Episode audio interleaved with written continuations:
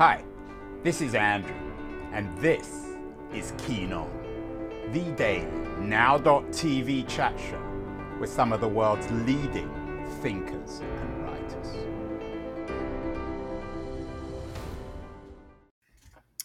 Hello, everybody. It is March the 16th, 2022. Um, headlines remain dominated by what's happening in Kiev European leaders are now meeting there. Um, Joe Biden uh, uh, has been urged by uh, the Ukraine leader Zelensky to be a leader of the world. Uh, Zelensky, uh, according to the Post, puts Biden on the spot with his emotional speech, which was broadcast, of course, electronically to Congress. Uh, meanwhile, all these East European leaders, uh, all men, of course, are in Kiev uh, looking at maps. I don't quite know what they're doing. They look a little confused. Um, the NATO Secretary General Jens Stoltenberg has urged Vladimir Putin to stop the war immediately. Vladimir Putin is busy looking at his computer, at least in terms of this image. He doesn't seem particularly eager to stop the war. Of course, the thing that unites all these images uh, of Biden, of Zelensky, of these European leaders, of Stoltenberg, of Putin, is that they're all men. And one wonders whether or not leadership and men are causing this terrible war. And certainly, uh, there have been some interesting headlines about this. The last great female leader, Angela Merkel of Germany, is no longer on, no longer on the scene. Some people are suggesting that um, Angela Merkel was a little too friendly with Vladimir Putin, although, of course, you can argue it the other way. There's certainly a big debate uh, in Germany at the moment in terms of Merkel's legacy? Did she hand too much power to Putin? Was her leadership rather different from some of the other male leaders in the world? I have an interesting uh, woman on the show today. All women, of course, are interesting, but this woman in particular, Susan, uh, and I'm gonna I'm gonna butcher the name, uh, Susan McEntee. Uh, Brady is the co-author of Arrive and Thrive, uh, a new book out about female leadership, uh, seven impactful practices for women navigating leadership. To be fair to the book, it's out the first week of April. It has nothing to do with Putin, really not that much to do with politics. But given that Ukraine and Putin, perhaps Merkel are on our minds, I thought I might begin uh, with Susan, asking her whether, in terms of Ukraine and this war and all these male leaders, whether there's anything in the fact that all these men, all these leaders seem to be male, or is that just coincidental, Susan? Hmm. It's hard to know because we haven't had a, a, a, period of time in our life. First of all, Andrew, thanks for having me, where we've had a group of women uh, where we've been over indexed on women in power running countries. Uh, hasn't happened yet. So it's hard to know. Uh, I would say, I think uh, definitely a more gendered balanced approach to this, a more diverse approach to this, uh, different perspectives would aid us in arriving at a peaceful outcome quicker. Uh, and at, at this point, I am speculating because, as you know, you know, over you know there's less than a quarter of, of, of women comprise less than a quarter still of middle managers in corporate america and the number shrinks even further at each at each rung of the corporate ladder. Women who rise all the way to the level of ceo like me or or others experience higher turnover than their male counterparts do. So i'd say we we can't say i don't think we'd be in the position we're in though right now if there were more women in leadership that's Do you get into politics at all in Arrive and Thrive, or are you mostly focused on corporate leadership, cor- uh, female corporate leadership? Yeah, I mean, we uh, we mostly focus on female corporate leadership. Uh, you know, leading in the workplace and leading from oneself although it you know you can't talk about women in leadership and not talk about that the world wasn't made for us uh, to be in power right? You know if you wake up woman never mind waking up a woman of color you're in a you're in a world that wasn't made for you or by you right? With with ways of being that are might not feel natural. So so you know the the the book is is my co-authors and my you know sort of handshake to the to other women and allies of all genders to say hey let's talk about the practices that those of us who have arrived and feel like we're thriving in our lives let's talk about those and how to galvanize other people men in particular in using them as well. Uh, your co-authors are janet Foutty who's um, the executive chair of the deloitte board and uh, Lynn Perry Wooten, who is uh, the ninth president of Simmons University. Um, three people to write a book. Can could three men write a book, Susan, or does it take women to combine, to collaborate, not to dominate? Was it was it was it easy to write another book with two other women? Uh, so, you know, usually there's a first author, and I um, had the pleasure of serving as first author, which basically means, you know, Janet's actively running Deloitte US, and Lynn is running a university in a very complex time. Both of these women. I run an institute for inclusive leadership, uh, and um, and spent a lot of time writing. So they were we worked together, and then I sort of you know got to got to work doing some of the writing. It was it's a better book than if I had done it alone, like my last three. It's a better book because they have, I mean, we have 85 years of collective leadership experience and navigating a world, again, where we've mainly always been the minority uh, in a room. Um, we don't reflect the majority. Uh, so, so I think we brought to bear very different perspectives. That was the cool part, Andrew. Right. So Lynn comes at this as an academic, um, and now she's in academic leadership at the highest levels. Janet comes at this with working with you know hundreds and hundreds of companies and navigating her own leadership trajectory at, at, a place like deloitte. And then you know my background is around consulting and advising and, and authoring and speaking. And so i've seen a lot of people in action leading groups small teams businesses. Leadership is tricky business. And so it certainly uh, it was, is um, did you have any disagreements? I hope you did. I mean disagreements yes. can be healthy if yes. if confronted in a in a in a responsible respectful way i assume. All right so i love the question. I'm i'm debating between three agree three disagreements that that came to mind. One was uh we we disagreed how to address physical appearance. Um, i thought we we have to talk about how one looks at work and how one dresses because it's a hot topic for women and it's a hot topic for for men.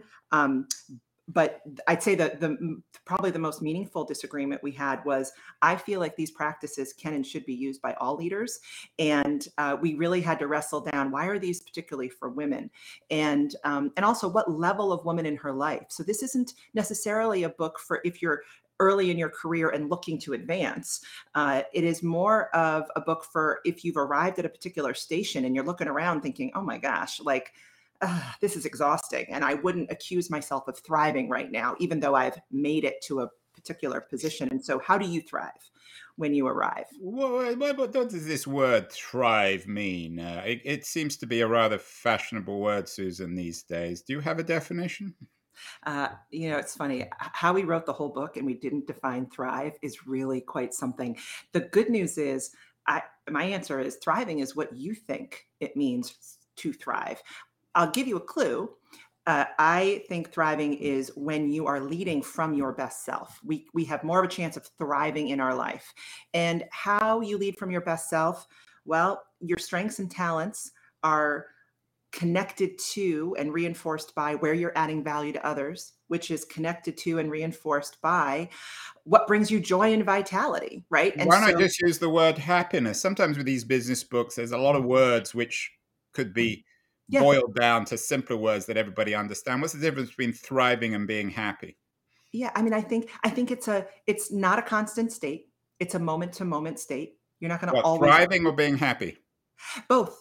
I think i think um, i think we return to happiness. I think we return to thriving. I think we can lead our lives more consciously in a state of happiness and you know, look, life happens. Humans are tricky. People disappoint us. We mm-hmm. disappoint us.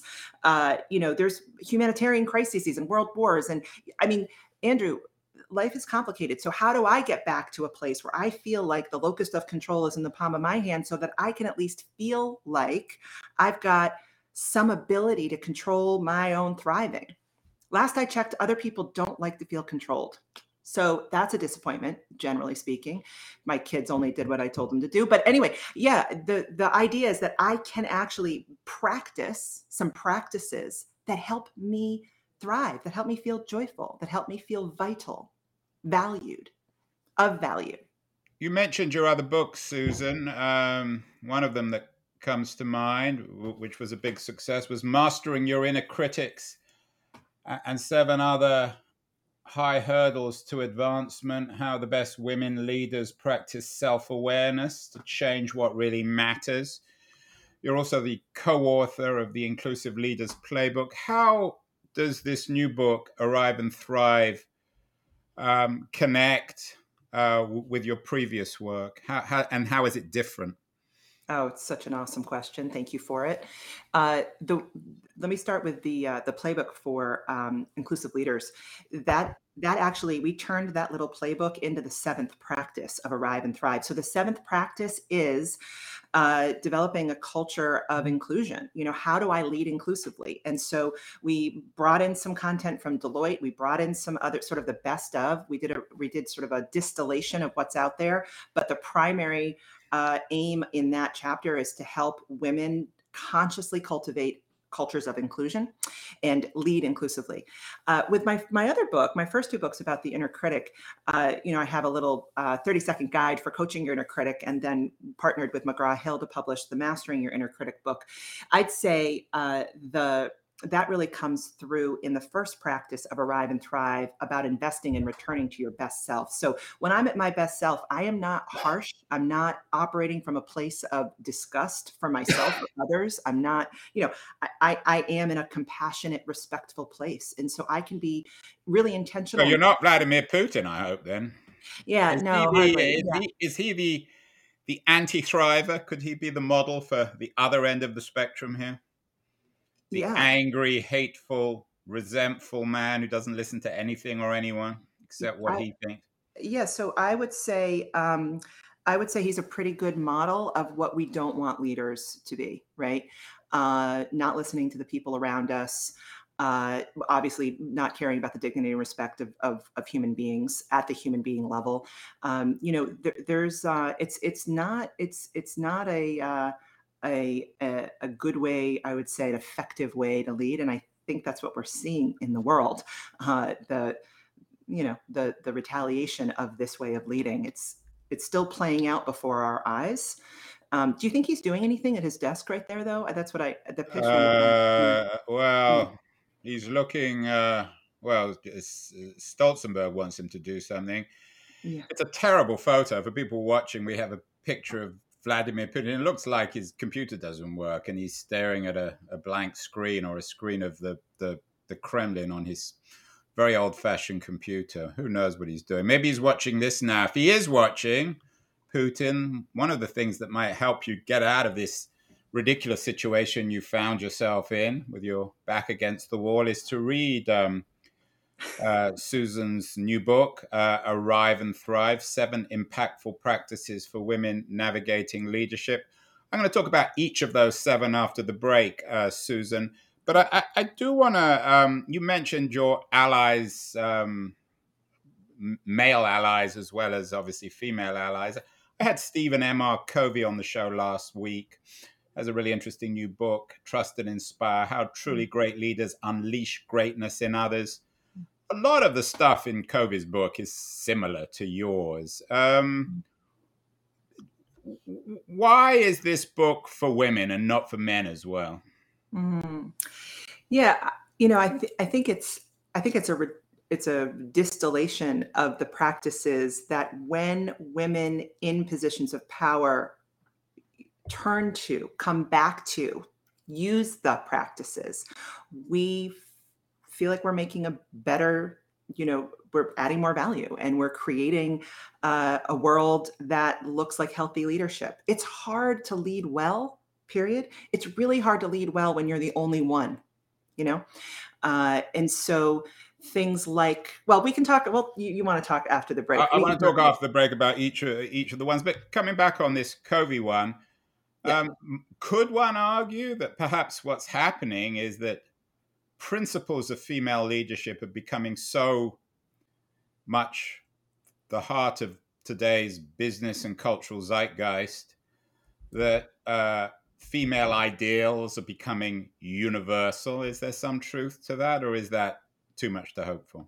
Too optimistic?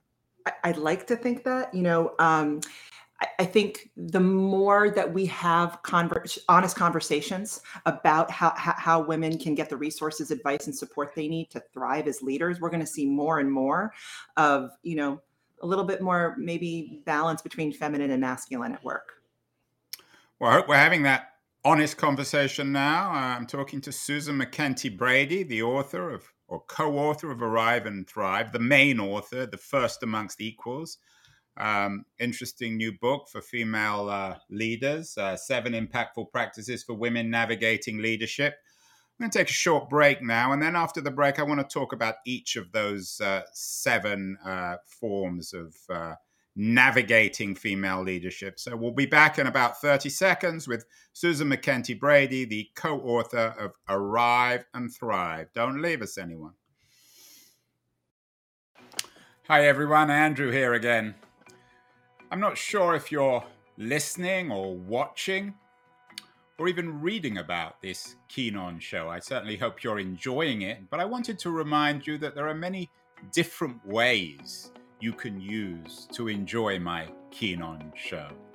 The first, of course, is by, in a very traditional way, subscribing to the audio only podcast. You can do this um, using Apple or Spotify or Castbox or many of the other traditional uh, podcast distribution platforms. We're on all of them. And if you want to access uh, all the podcasts together, you can go to my LitHub page um, in their podcast section, which is dedicated to all the interviews. Uh, if you're into watching this, as opposed to simply listening, um, if you follow me on Twitter at AJ Keen, you can watch these shows live, uh, and you can do the same um, if we're connected uh, on LinkedIn. I'm not on Facebook. I'm not a great fan of Facebook, but LitHub is. And on their LitHub live page, you can watch these shows live as well. Um, in terms of uh, recorded videos, uh, not live, you can see all the shows on the LitHub YouTube page. So, whatever your preference, whatever your taste, whether it's video or audio or text, there's no excuse for not watching or listening to my show. Now, back to Keen On. We're back with Susan MacKenty Brady, the co author of Arrive and Thrive um, Seven Impactful Practices for Women Navigating Leadership. So, um, Susan, let's move on to those seven. Why why seven? Is that a magic number, by the way? I seem to remember um, you've got seven other hurdles in mastering your own critic. Is that your is that your lucky number, Susan? Seven? Yeah, so I, I, I deserve the question. No, total fluke. Honest to honest honestly, um, Janet and Lynn and I got together. We, you know, kind of distilled our our best three of wisdom. you, not seven of you, right? No, just three of us got together. We distilled our wisdom, and then we went out there to poke around, and it just unearthed seven practices. And I did think, gosh, I had seven hurdles, seven practices. Uh, it's all good. It's it's all good. And Janet, you know, I mean, look, they, they uh, we influenced heavily different practices. So why I maybe played first author, uh, Lynn and Janet, you know, Lynn and Janet are speaking uh, more about certain practices than I am. So was this book by design? So in the sense of, you know, sometimes you look at an American car, for example, and it seems as if it has seven designers, sometimes even has seven doors. Um, or, or, do all the practices fit together? Is there a, an organic whole to your argument? Uh, oh God. I love the question. So, so look, if if if you ask me, and I'm pretty sure Lynn and Janet would agree, uh, there's only one practice that if you don't practice it, the other six don't work as well. And okay, that, well, let's have that one. And and and I was going to suggest you're a parent like me. Yeah. Um, we all love our kids as much as the others, so I assume that one of them is is not better than the others, but you're saying there's one kind of meta practice. What is that? Yeah, the meta practice is investing in your best self. This is the call is know who you are at your best and how to lead your life from that place as often as you can. You'll be happier, the people around you will be happier. Then we get into things like embracing authenticity. So Okay, well let's let's just briefly before we get to the A word authenticity. Yeah. Uh, embracing your best self. Uh, I, have never met you before, Susan, but you seem a fairly self confident person who has clearly successfully embraced their best self. This is a huge struggle for many women, isn't it? Yeah. Well, here's the thing, Andrew, it's a moment to moment practice. There's no arrival because life is hard because you know we, we we're trying hard and we're disappointed in sometimes ourselves and others and you know external things happen that we don't ask for so we're we're constantly adjusting right so we do need other tools other practices uh, and gosh if we don't know who we are at our best and love her and velcro to her we don't know who we're going back to once we're kicked out of that best place self. So that's why I think, think, I mean, we brought up Putin. He clearly loves his best self, although it's not very best. Um, is there something particularly? I have a daughter, so I know something about this. I guess. Yeah. Is there something particularly female about, in a contemporary sense, about struggling to love one's best self?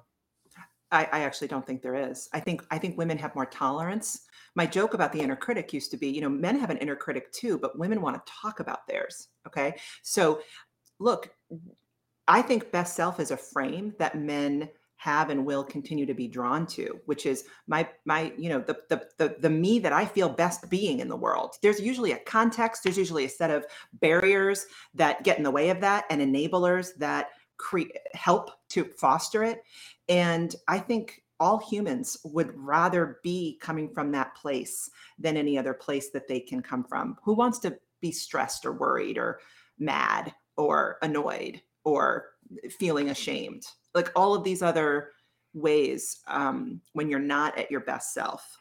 Uh, but you get to define what your best self is for you. I, am not going to tell anybody else what that is for them. I, I, I know what it is for me, and I know that uh, my kids like me better the people around me i'm a better leader uh, and i'm happier. People in my life seem to get we, i get along with the world better when i'm operating from my best self.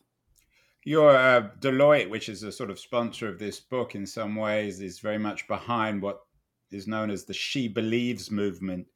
Is that a movement to nurture and develop the best self in women yeah, I mean, I my the chair that I that I have a, I sit in an endowed chair. I'm very honored here at Simmons University in Boston. Uh, the Deloitte Ellen Gabriel Chair for Women in Leadership. Right. That chair is was created on behalf of a woman who lost her battle to breast cancer, named Ellen Gabriel, who championed Deloitte's first women's right. initiative. You know, yeah, so yeah uh, and and there even a a fellowship and fellows in her name. You you dedicate the book to Ellen Gabriel. Yeah, yeah. So the the I have to say, you know, look, if if if the elevator arrives at the top, it's incumbent upon you to send it back down and bring up more people who uh, haven't been able to get there before. And I feel that way about the gift of this book, right? So um, I'm hoping that Arrive and Thrive will be passed out as a gift to other women, by women, and by men, and all genders to say, hey, there's something here uh, that's really positive that will help you have a better life. So we have the meta investing your best self. There are seven other um, seven other uh, practices you call uh, to, um, to, for for navigating leadership. Uh, the second is embracing authenticity. I have to admit, um, I have to admit, Susan, I'm not a big fan of this word. What does it mean? It seems to be used all the time, and no one really defines what it means you know what? Let's just call it what it is. It's being you. You know, it's encouraging honesty from yourself about who you really are and helping others do that too. So we're not covering or keeping parts of ourselves from showing up. That's really taxing to have to go to work and be someone I'm not or you know to have to leave a part of myself behind because i don't feel comfortable being and is it because we we we think somebody else is assuming something about us so we're trying to be what they think or want us to be. Is that the problem? Yeah, yeah. I mean, if you walk into a room which is has a dominant uh, likeness, you're going to feel the pressure to conform to the dominant likeness, right? And well, we got over the. Sorry, go on. What we're saying is, you you know, you can be you more than uh, more than you think you can be you right? That you know when it comes to dress this is very yeah i was going to ask the, the yeah. dress thing. Does that mean showing up in jeans or shorts? Okay so here's my here's my simple uh, coaching to leaders who don't understand how to how to help other people understand this and that is you know you wouldn't wear a tennis outfit to the beach you don't wear a swimming outfit to the disco, and you don't wear your nighttime clothes when you go out to dance to work. It's not that complicated, right? But there is a lot of variety, variety to express my personal preference of how I show up at work. And therein lies some of the choice points we have about that, that's to... harder for women. Your the intro is uh, to your book is by Indra Nooyi, who is uh, one of the the most powerful uh, female CEOs in the world. She's CEO of Pep, PepsiCo. I don't know how Indra Nooyi dresses, but I'm guessing she doesn't have a Steve Jobs or a Mark Zuckerberg style wardrobe where she always shows up in the same t-shirt and jeans. So there are double standards when they when it comes to women, aren't there? I think I think there are. I I do, and uh, I would say you know just be intentional. That's my that's my only point. Be intentional and be you in authentically dressing. But she actually talks about that in the foreword of the book uh, about you know look yeah yeah you have to show up in a way that is credible Uh, however you believe that to be true. But it, the, the jig is rigged, Andrew, okay? Like on Casual Friday for men, it's like the khaki colored khakis or the white colored khakis. You know, women are like, oh my God, Casual Friday. Okay, how many different options of skirts, pants, dresses? Is it a sweater coat? Is it a blazer? Is a blazer and jeans okay? Right? That just, yeah, it, it's just, it's tricky. what about the Elizabeth Holmes model uh, or perhaps anti-model in Silicon Valley. Elizabeth Holmes, for better or worse, uh, tried to dress and behave like Steve Jobs. She ultimately, I think, I don't know if she failed on the dress front, but she certainly failed on the business front. Um, should women try to emulate powerful, famous men like Jobs, as as Holmes tried to do? I would say decidedly uh, not. Uh, be you. My version of how I want to show up thriving in a leadership position needs to be authentic to me. I, I, can't feel like I'm trying to do something like someone else. People will sniff you out.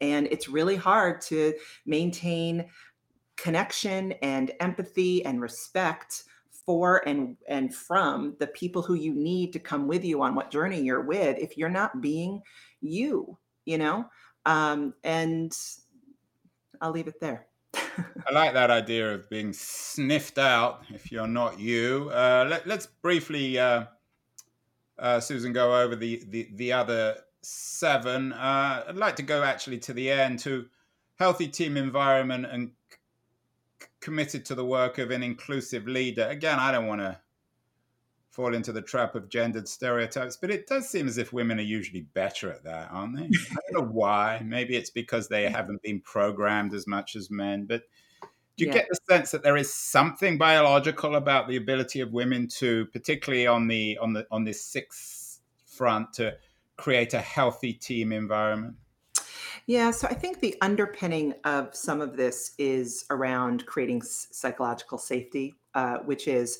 you know, you get to speak up and raise, you know, and make mistakes. And I'm not going to make you feel horribly about that. I, I, have to say, I haven't seen much research that women do uh, navigate emotionally or with their feelings any better than than men do. Uh, I think there's uh, there's a need for all leaders of all genders to learn how to be uh, more empathic in the moment. I've met a lot of pretty, you know, direct women leaders who don't take into account caring for people. And I've met a whole lot of men who don't either, right? So I think the jury is still out again, going back to where we started. You know, we don't the the the jig is rigged. We don't have we don't have enough parity yet to compare, right? There's just not enough women writ large. We're 50% of the world's population, right? And you look at our leadership and where we show and we're still talking about angela merkel. We're still talking about right? Yeah and we're talking about her because she's no longer there? I know i know. But you know there's just not that many. And so to say like do women do this better? I don't know. There's talk to me. Let's let's talk again. Let's have a date when we have 50% of women in the majority of Fortune 500 companies um, at the most executive senior levels, and then we'll see. We We will find. We'll know. I think we are confronted with a with a, a pandemic infused reality of dealing with human beings. All leaders are dealing with human beings while dealing with human resources. And that duality got really, really, really clear it's happening also right now, of course, with the humanitarian crises around the world, but we're seeing it all. And there's a there's a tug for leaders to see the human beings, not just the human resources. And if you don't know how to navigate that, you're eventually going to lose your followers. You're eventually going to lose out on the people. Right. Uh, we're talking with Susan um, MacKenty Brady, the author of Arrive and Thrive Seven Impactful Practices. I'm not going to give away all the seven, Susan, because then people won't read the book. But you did mention the E word, empathy. That's a word that comes up with authenticity all the time, even more. I think it's a better word. Do you think it's the key word for the early 21st century, particularly since we can't teach machines to be empathetic? Uh, it seems to be the heart of our humanity or humanism in a in a networked digital age? Do we all need to work on our empathy, men and women alike? We all need to work on our empathy. Empathy is also a moment to moment practice. Emotional intelligence, you don't arrive someday and be like, oh my God, I have emotional intelligence now. No, actually, it's moment to moment. And leadership is a relationship, it's a social relationship. And so it all comes down to am I aware of my feelings and my reactions to my feelings? And am I aware of your feelings and your reaction to your feelings? And how do we do that back and forth? That's a complicated, very subjective, perception oriented process. And so, gosh, we have to be more in tune to how to discover uh, empathy and how to how you know so it goes it's a it's a one two punch with curiosity i'd say learning the the art of uh, understanding how to show up empathically and how to be empathetic and learning the art of asking great questions and thinking in questions and being curious. I think that's a big part of the recipe of leading in the future. Yeah, we had uh, my old friend Sherry Turkle, is a great authority on technology on the show recently. Uh, she's been on many times actually, but her new her newest book uh, is an autobiography, the uh, the Empathy Diaries. So uh, Sherry is is is a, is a master on on on this stuff. Um, we also had um, uh, we, we've done a number of shows about raising children, particularly teenage girls. I had Roni Cohen Sandler on the show mm. a few weeks ago about raising self-reliant teenage girls. Um, you have children, uh, Susan. I have a daughter as well, and a, and a son. Um, this book is is for female leaders, but female leaders don't just happen. They need to be brought up. They need to be nurtured. Any advice in, in terms of getting teenage girls from their teenage years to becoming teenage to becoming corporate or political or cultural leaders 20 30 years later uh, yeah i mean it's never too soon to say you so there's there's there's there's worthiness and then there's confidence. Worthiness is a belief and the belief that you have worth and value and that you are enough okay over and over and over again. I i uh, the girls need to hear that because we're told in a lot of ways when we go out the well when we turn on our tvs or our phones or anything else that we're not enough. Uh, so that is number one. And number two is uh, you can build your confidence you know? Uh, courage courage is not the absence of fear it's the presence of vulnerability. And so you know standing by our our young girls and women to say you got this you got this. Um, and i'm here for you uh, to hold your hand during you know when it when it gets tricky. So one of the red threads of arrive and thrive is do not do not go it alone. We're not meant to go this journey of life alone. Turn to people. I have a, I have a ton of male mentors and allies and advocates for my work, mainly because a lot of them have done things that women haven't, who I've turned to. And now I'm trying to unearth a bunch of women who can also teach other women and other men. So it's about doing it you know partnering to do it together but but the worthiness piece is a really important piece because uh, when we don't feel good enough about who we are in the world we can take that out on ourselves and we can take it out on others and do all sorts of funky things that aren't in our best interest and so i'd say it starts there Susan, um, we had the uh, wonderful English writer Antonia Fraser on the show. There's a new book out about a 19th century feminist heroine, Caroline Norton, who fought for the rights of women in the 19th century, achieved a great deal. Do you have a a female he- heroine, a political, corporate, cultural figure who, in a sense, uh, you're trying to emulate, or someone who is your model, maybe a personal one, your mother, a colleague? Yeah. Uh, you know, there's two people that come to mind, very different. One, I'd say I, I, go to the church of Carla Harris. Carla Harris is vice chairman of Morgan Stanley. She is, she's written a couple books. Uh, she's she's the one that put in my head for the first time 10ish years ago that you know you're you're you being you is is your competitive advantage, right? And so just a vibrant uh, inspiring woman.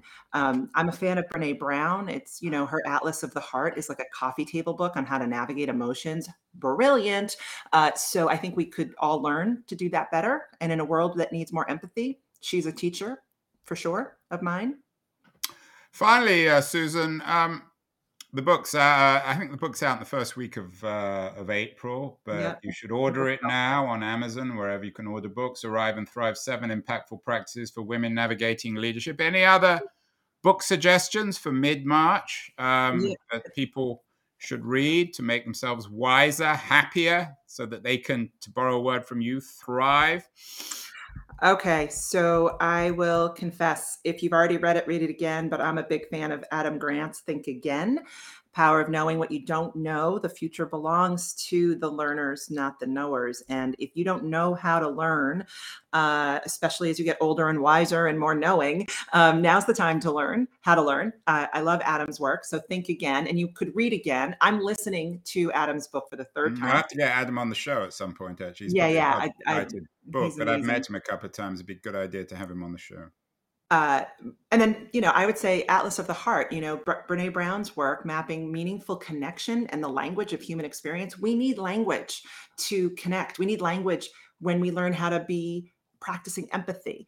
Um, we need language to articulate even what it means for us to thrive, like we have today. We need language, and and these language, it, it's it's it's my you know the duality of Adam and Brene for me is what we think and feel drives what we say and do. So we have to get really smart about what we think and feel. And I think right now these two books do a great job showing us how. Um, we did just launch yesterday, Andrew, arriveandthrive.com, so you can order the book there. Right. Well, good. Well, you're providing us with that language as well, um, Susan.